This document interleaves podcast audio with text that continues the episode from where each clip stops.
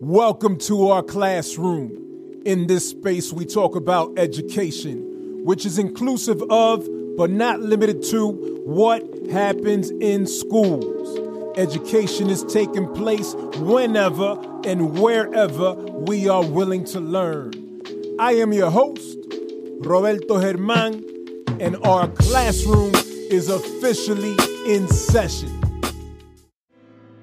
Today's episode features Aiko Bethea, the founder of Rare Coaching and Consulting. Aiko is an award winning and highly sought after equity consultant, executive coach, and speaker. Known for her leadership writing, Aiko's work is featured in a range of publications including Harvard Business Review and Forbes. Aiko is also a contributor to an anthology edited by Tarana Burke and Dr. Brene Brown, New York Times bestseller, You Are Your Best Thing. Aiko's newest ambition takes form in a cozy comfort series titled Magnolia Murder Mysteries, the first of which will be published in 2023. Her goal is to create work that features stories about people of color without those stories always being steeped in trauma and despair. With us today, Aiko Bethea. So let's uh, let's dig in. Let's dig in. Yeah, I um. so I love hearing from authors before they publish a book. I love being one of the individuals who, who are able to connect with with folks as they're going through their process and you know really getting in early before everybody else starts chasing you down.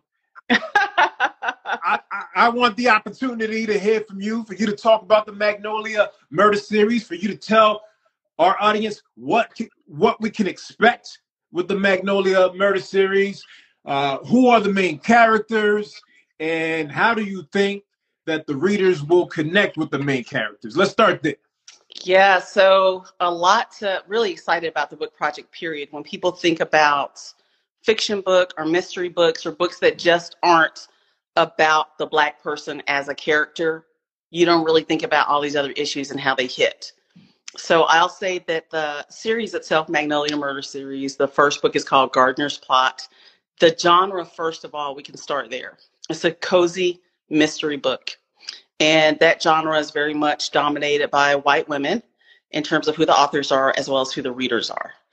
And just probably in the last three years have been, maybe two or three years, have been more women of color or people of color writing in that genre. Over COVID, those books really kept me more um, a little bit sane because they're really easy formula mystery, nothing really grotesque, nothing really serious happening in that way, so you can still have a degree of escapism. And of course, as a black woman reading the books, my issue was, but gosh, I just wish they had characters who looked like me. Mm, so representation. Not you know, not in terms of us being an accessory or uh, just side supporting character, which usually was laced with a lot of stereotypes. So I was like, or well, we die, or we die like in the movies.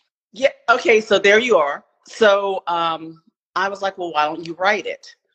So for me, I thought about what is the power of writing fiction books, and I went back to what do books mean to me coming up. And books were a way of not only escaping but envisioning what can my world be and what is it. So the power of Black people world building can't be inval- it can't be overstated. So some of the authors I love reading included, you know, Octavia Butler, included um, when I was really young, thinking about Mildred Taylor, and then there are other ones that everybody read, right? We all read Beverly Cleary, or uh, if you're a girl, you probably read um, Judith Blume, Judy Blume. If you're, you know, I sat, I sat that one out. I sat that one out. Yeah, right, right. Because it could be a little, but she did um, write things like Tales of a Fourth Grade N- Nothing, Super Fudge, those books. So, and those didn't center a lot of things that we were grappling with. And to your earlier point, this idea of when books are written about us, or even when we write them, they're laced in trauma. Or just like in the movies, we die first. The black character is going to die first. So I thought we need, and there are a lot of lot more black authors, but we still write in these genres where we are experiencing the pain or the PTS. Or we're writing lovely books about Afrofuturism, which is great, but that's like later in some other foreign world. I was like, we need books that are about world building for us today that doesn't include always us seeing Trayvon Martin, mm, yes. George Floyd. Yes. And I was like, I want to write an easygoing book that is about us, that centers us, but it's not centered and steeped in the trauma we know we have experienced and we do continue to experience. We need a beach read. We need a book about, you know, characters who are building community and defining success on their own terms. I was like, well, I want to build that book. I want to write that and I want to build that world. So that is what compelled me to write Magnolia Murder series because it's not a nonfiction book on leadership and on DEI, which the market's flooded on, but it is a book we can pick up. We can go read it at the beach. We can actually talk to each other about and enjoy it. We can fall in love with the characters. And that's why I ended up writing this book partly for us and us being able to participate in world building that includes us as people of color mainly centering two main characters who are two black women who are best friends. I appreciate that. I appreciate you taking that initiative. That that's much of our approach. You know, when we see a gap, if we believe that we could fill it, we're, we're attacking. And so I appreciate the fact that you identify an area of need. You identify an area in which you could lift up our voices, right? That you you keep saying world building. I love that. I love that phrase, world building thinking about black folks world building and just going out there and doing that thing. And so I salute you. I appreciate you. I'm looking forward to to reading this and being able to see myself reflected in a positive light as opposed to being knocked off uh, like as it happens in, in in many movies and many books where characters like us are either knocked off or they're playing roles such as butlers, maids, drug dealers, killers, so on and so forth. Right, absolutely. And so, talk to me about your hopes with Magnolia Murder Series. Give us a glimpse into what it looks like when systemically marginalized communities define success on their own terms and as a way to inspire our listeners, can you offer a few recent examples that come to mind? Yeah, um, in terms of real life examples. Yes. Yeah, so I think a lot of us are living it, but you don't necessarily see these headlines unless they feel so excessively out of reach, like us seeing what Beyonce is doing, right? Or something where it's that uh, people love to have those posts about the person who was um, homeless, and then somebody who usually we know how that person looks came and scooped them up, and now all of a sudden you're a graduate, a graduate of Harvard. So there are usually these big gaps between um, what's possible for us, even though they may be in a positive light. But most of us, or many of us, do know somebody who was either in the community and doing well and supporting people in the community. We also know that many of us even have these circles around us. So I am so impressed by just the numbers that came out in the pandemic of the number of black owned businesses that were started during this time, which is a hardship time. Many of us know people who we never thought about as entrepreneurs, but they're right in our neighborhood, right? So, who was a person who did hair? Who was a person who did nails? And and because of the way that society or the world is built already that we're inhabiting, not the world built by us, people think about those as low grade jobs but cosmetologists and hairdressers make 250 a year and not living not the ones who were necessarily doing hair on hollywood set. When i was an undergrad who was actually always had wealth and money? The person who was doing hair or cutting hair in their room. So we don't think about those things and they've never been portrayed that way but those are ways that not only are we getting what we need in society but we're building what's possible for us. But no one's really taking it to the next level of this is a way for you not to have to do the expected, which usually means what? Working in corporate America, working at a job instead of a career, tolerating what's expected of us, which usually means that we need to shift, shape shift really, but we can call it assimilating, covering, or code switching. So when we define success for our own on our own terms, we're thinking about what what drives me in terms of wanting to be um, what I'm passionate about. How do I get to define who I'm surrounded by? How do I get to show up and speak the way that I naturally speak? So, a lot of this has to do with we see these people every day, but the world would have us think that these were people who were unsuccessful or who were not good enough because they're not in corporate America. So I think that when we define success in our own terms, it looks a lot like people who have opted out of the rat race. And then there are people who are defining and building something new. So you think about a lot of the VC firms like Arlan Hamilton's VC firm. And uh, you think about Harlem Venture Capitals. These are black folks who are building VCs and creating uh, wealth within our community because there weren't people who looked like us who controlled the money and had the ability to give it out. So these are just several ways of how we define success on our own terms and do something differently than what was expected of, of us. Thank you. Thank you. That's that's great. And you gave some I think there's a lot of truth in what you said in terms of some of those examples in which our society will have us looking at it as low grade jobs. But you know, for and and as you said that, there's a number of individuals that came to mind for me, particular in particular barbers that I could think of. Yes. That you know started from scratch, maybe even started. I have one guy in mind. We used to call him Bow Wow. He started just sweeping hair. That that was his job in the barbershop just sweeping up, you know, cleaning up the mess. Went from that to actually, all right, now he's renting out a chair. Went from renting out that chair to ultimately becoming one of the go to barbers at the shop. And then he ended up buying the shop from the then yes. owner, which was William. Yes. He, he bought it from William and he owned his own shop. Went from sweeping the hair to owning the shop. And, and guess what?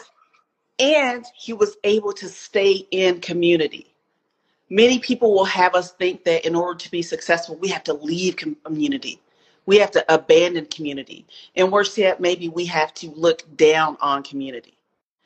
And that's why that example that you give is just so powerful in terms of starting in the community, being of the community, and building within it. And it doesn't mean that you're always staying at the same tier or ladder financially. It doesn't mean that we have to abandon or leave or we come back as the savior, right? Many people like that. Um, that stereotype too that's portrayed. So that that's just a really powerful example that you shared there. I so one thing that I'm curious about, I hadn't considered it before, but now I'm wondering, Magnolia Murder Series, is there a specific location that's tied to the title? There is. Of course, there is. It is the South. So I am a Southerner. I am from Spartanburg, South Carolina. I live in Atlanta right now. And the first book actually takes place in, it's a fictional area, but it's actually Tybee Island, in right outside of Savannah in Georgia. Okay. Um, and there's a, and I actually just got back to Atlanta right um, in the pandemic, and I've been in Seattle the last 10 or 11 years. So it's really just great to come back um, and be home. So the book does take place there. They're actually a di- the next book actually takes place on a different coastal location in South Carolina. So yes, very much um, in community and places that resonate for me. So I, after I read your book, I might have to put that on my place of locations to visit and get familiar with. Yeah, yeah, for sure, for sure. Um, there was another question that you asked earlier was about the characters. Yes. And learning about the characters. So the main characters are Tamika and her best friend Amina. And both of these are from two parent households. So that already tells you something different about No, no, not just that though, but like off the rip, the names Tamika and Amina those are not common characters in a lot of the books that we come across. Absolutely. True. Right? True. And definitely not main characters. Absolutely. Absolutely. So and then you add the layer of the two parent household. Yes, absolutely. So, love it. Love it. From two really different backgrounds, both of the um, the characters. And the one Amina is like fourth generation college educated. Went to Spelman, her father's been what what's her father's job? He's been a cfo at several companies. And her mom is like the pillar in the community and a professor and has her own consulting firm too. This is not a stretch no not so we know this but people who don't look like us don't know this and many people who do look like us think that you remember back in the day, people. Well, yeah, I know I'm. I'm probably. I'm sure I'm much older than you, but back in the day, um, the Cosby Show, people thought that was so fake or far fetched. Yes. But people were living that life all the time. Where do people think Jack and Jill came from, right? So the other part, in terms of when you think about, you know, some folks don't know what you're talking about right now. But go ahead. Go ahead. people, I was just thinking I was much older when I was watching the Cosby Show than a lot of people probably were. No, but um, Jack and Jill, I'm saying.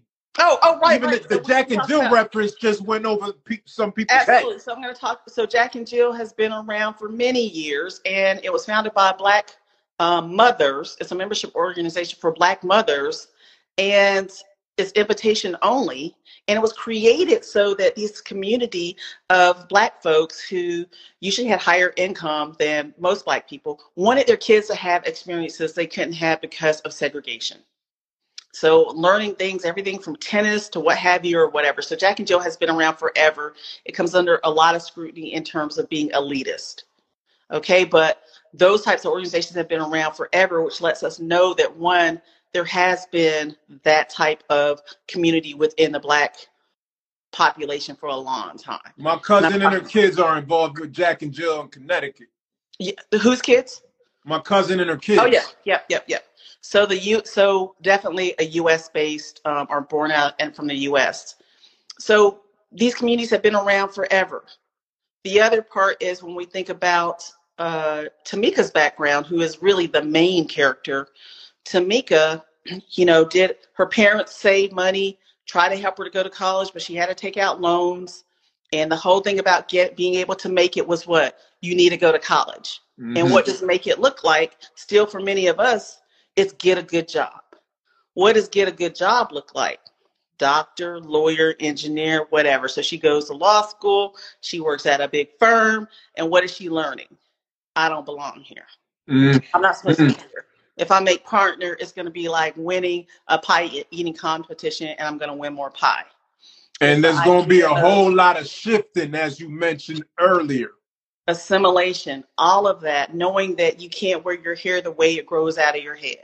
Right. Knowing that you have to dress a certain way in your decorum, knowing that maybe some of your family members would not be welcome within your offices if they came in.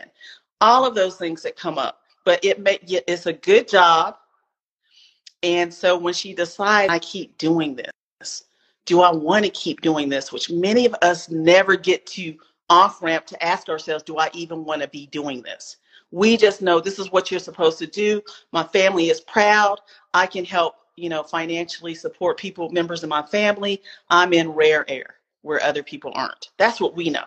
So what happens when Tamika tells her mom and dad, I want to leave this, I'm going to open my own business? What's the first thing? Tell me what her dad says. You can't leave that job. That's a good job. That's no. there you are. that good job. You're gonna leave that good job. That's her. Tamika's dad hasn't had rare coaching. yes, so I will tell you that our consulting firm, Rare Rare Coaching and Consulting, we are we may be one of the only or the only um, leadership firm that has all facilitators and coaches of color. So it is a different experience when you're being coached by these highly qualified folks who look like you and can relate to experiences that you've shared. And they're not going to question you and re traumatize you by saying, Are you sure that was racist? Maybe you should just try harder. Well, did you wear that when you showed up? Instead mm. of thinking, let's think about the system you're navigating and what do you really want for your life and why are you doing this? So for Tamika, she gets the opportunity to off ramp and think, why am I doing this? And because she has a best friend, Amina, to be able to say, why don't you think about opening your own business? You've been talking about this forever. You're so happy when you're on the water. You love doing this stuff. Why would you give that up instead of being, you know, at this firm all the time? And right. I want you to understand how we posture that. Why would you give that up? So I want you to know that Tamika doesn't have that yet, right? She doesn't have those water shops because Tamika's endeavors that she owns all of these water shops that actually teach you CPR, how to swim, how to kayak, rent out charter boats, scuba diving certification, stuff we're not supposed to know how to do. Because usually black people are on the water not for leisure or recreation, but for work. So when Amina tells her, why would you give that up? She's asking her, why would you give up that dream? So she's Amina's already thinking about the opportunity cost. You can stay at because and her parents are saying exactly what you said. Why would you give up that good job? So right there, this idea of having these off-ramp moments where we can define success on our own terms. And for Amina, who was supposed to be a doctor and was a chemist, she left and she'd opened her own shop where she makes all of her own natural products. So she has a, like an apothecary. So now Tamika has seen somebody who's been able to do it. Right. Well, Amina has her dad and people who are able to back her. And so they're going to help Tamika be able to realize her dream. So this idea even of community. That's awesome. Yes. That's awesome. And I'm encouraged by that because that's something that we need to continue to talk about. We need to continue to push that narrative that we can achieve these dreams through our community, right? We have folks that will empower us. We can do this. Even as we're talking, I, I know there's a couple of folks who are listening right now who join, who, who are out there pursuing their dreams to, to be independent, to, to run and maintain their businesses so that they have the freedom to do some of the other things that a traditional situation wouldn't permit them to do. Uh, Quenisha Lee and Quincy Lee, who, who own a salon in in in Texas, in Lockhart, Texas, Mm-hmm. and Quenisha does amazing things with hair, and I, I think she's the best. And I love the fact that they're committed to not just maintaining their, their salon, but also branching out, which is why she's also coupling that with the modeling. Yes, And scaling. Like she's scaling. She's doing her thing, right? And if she listens to the noise of the world, oh, she a hairdresser. Versus thinking, I am building, I am scaling, and possibly I don't know her business, but I'm employing people. I'm creating a space for people to get their needs met where they can do in a space with people who look like them. So they know they're going to feel like they belong and they're welcomed. People don't understand what that experience is like, like in terms of giving us even life longevity and being more self-sustained. When I go to my dentist and the whole practice is a family-owned practice and the people who work there look like me, I feel already like, wow, they actually care about me and I don't have to worry about something weird happening or them. I've had terrible experiences before, like she's not really um, the um, anesthesia wore off and the doctor didn't care. oh Doctor didn't look like me, kept working on me anyway. The same that I can tell about you know, maternal health care, black maternal health care. I've got two sons. Really different experience birthing my first one in Atlanta and my second one in Seattle. And the doctors looked really different. So, I mean, what are we providing to people when I know that I can come and I know that the person cares about how their the barber knows how to do my kid my boy's hair. They right. know what the commu- the language is in the community and what's going on. They're not expecting them to come in and code switch and shape shift. Like that has so much to do with um, resting our nervous systems staying in community. So I'm just going to tell you, like, that's what I want people to do is to be able to pick up an easy beach read book that's not about trauma, but talks about us in, in an encouraging way. Like, there's this two lines um, in the book that I was talking to somebody about. It's all throughout the book. So when you and me read it, we'll get it. And probably some of the other people listening to us. So one, when Tamika is driving up and parking her car, she has this moment where she's looking in the rearview mirror and she says she has has a sigh of no more wigs, weaves, or Mm, perms. mm, And because she's got her natural hair, and all of us know exactly what that means. mm. But the power of the book is not just in the book itself, but it's also because of what we know about empathy. So me having this world and these characters who are living lives that me and you are familiar with. Like it's not like the shy, everybody's getting shot every minute. Because many people that's how they relate to the only way we can be or exist. And that's real, but that's not the only way, right? That's right. That's right. And so when they pick up the beach read, they're relating to Tamika, they're relating to Amina, not because of a side part is that, oh, now you're, oh, and they happen to be black. You know, sometimes people write books and you're like, oh, yeah, I gotta remember she's black because it's so not in our community. This is like, yes, they are, you're not going to forget it. And this is how we show up. And this is why Miss Luella is over here. And this is what she cooks. And this is when she's bringing a plate. Like we know these people. But it builds empathy when you read fiction literature it builds that empathy muscle. So if Beth goes and picks up our book, a white woman comes and picks up our book and reads it as a beach read, she's going to get some education and become closer to these characters and understand things with proximity. So she doesn't have to come up to us and say, uh, Aiko, can I touch your hair? Or can I blow it? She's going to read about this. And the book, of course, comes with a reader's guide, but there's also a whole online curriculum. So somebody can actually click on and real, read about not only the Crown Act, but you know, years before that there was a Tignon Act, and then having to answer a question of had you have you ever worried that your um, employment rested on how you came to work with your hair growing out of your head the way it grows out, that you could not get a job or you could not be hired or because of what your name is, and having people have that conversation in group dialogue so everybody else doesn't have to be educating them, but they can do their own work and it right. doesn't have to be this rigor of, you know, what those DEI and other trainings are like at the workplace, and people are, Ugh, if they're really doing it in a way that folks are trying to learn something. So you can read a book, do the curriculum, and learn something about a community that you say that you want to aid. You say you want to be an ally of, but you're not actually, you don't know what to do next. So I want you to build this empathy muscle too. Got to do the work. That's right. And it doesn't do always have to be in some wild way where now I gotta um, have folks yelling at me about different stuff. You know, sometimes I think that there's a place for that that's needed too, but that's not what it has to be every time, right? No, no. We need different strategies. Yeah. We, we need a, a diversity of strategies. And you mentioned the term proximity. I posted in our stories today a clip from Bryan Stevenson talking about the justice system and just perspectives on the notion of freedom here or, or lack thereof. But proximity is one of his key things, his key focuses, and definitely in the book Just Mercy, he he unpacks that. So I appreciate you talking about your approach and and the need for proximity and and also building empathy. Now, what, one of your aims, and, and you've talked about this a bit here, is to shift POC stories, right, people of color stories from being steeped in suffering. What inspired this aim, and who are other authors who are also talking about this, taking this approach? So I have, I don't know if I've heard authors talking about this approach is about your characters and their the reason why they're writing the book is about this idea of closing, prox- creating proximity, and also building empathy.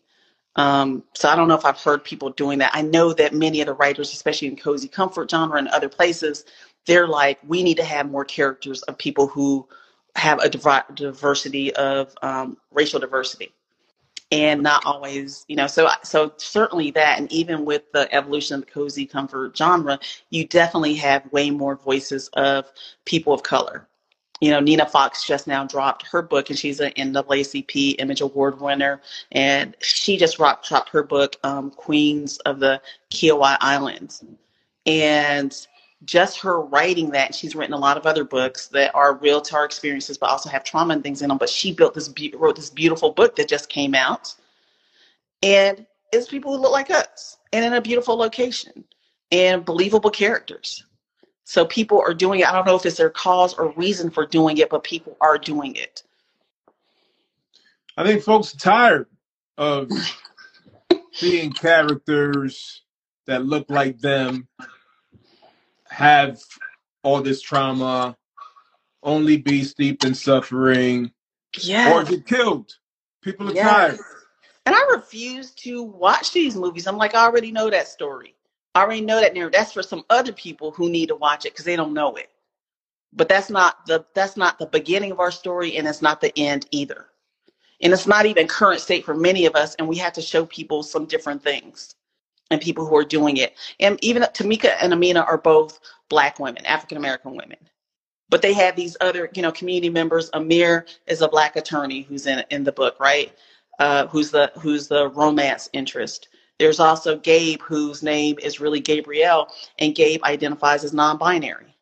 So now, when you think about this and how even the black community is portrayed as being homophobic, and I think many of us who are from in the community would say, wow, is it black community is homophobic or is is it that people don't talk about what also happens in these other communities?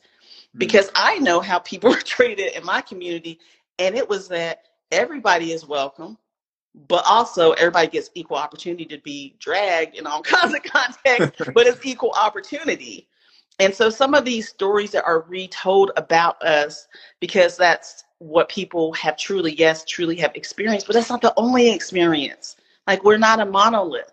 So when I think about Gabe, who's like a black MacGyver, and them having this conversation with their grandparent, grandparent who raised them about pronouns, and the grandmother is like, I don't know, they, them, she, I don't know. All I know is that I love you and I want you to be okay and I need you to be okay.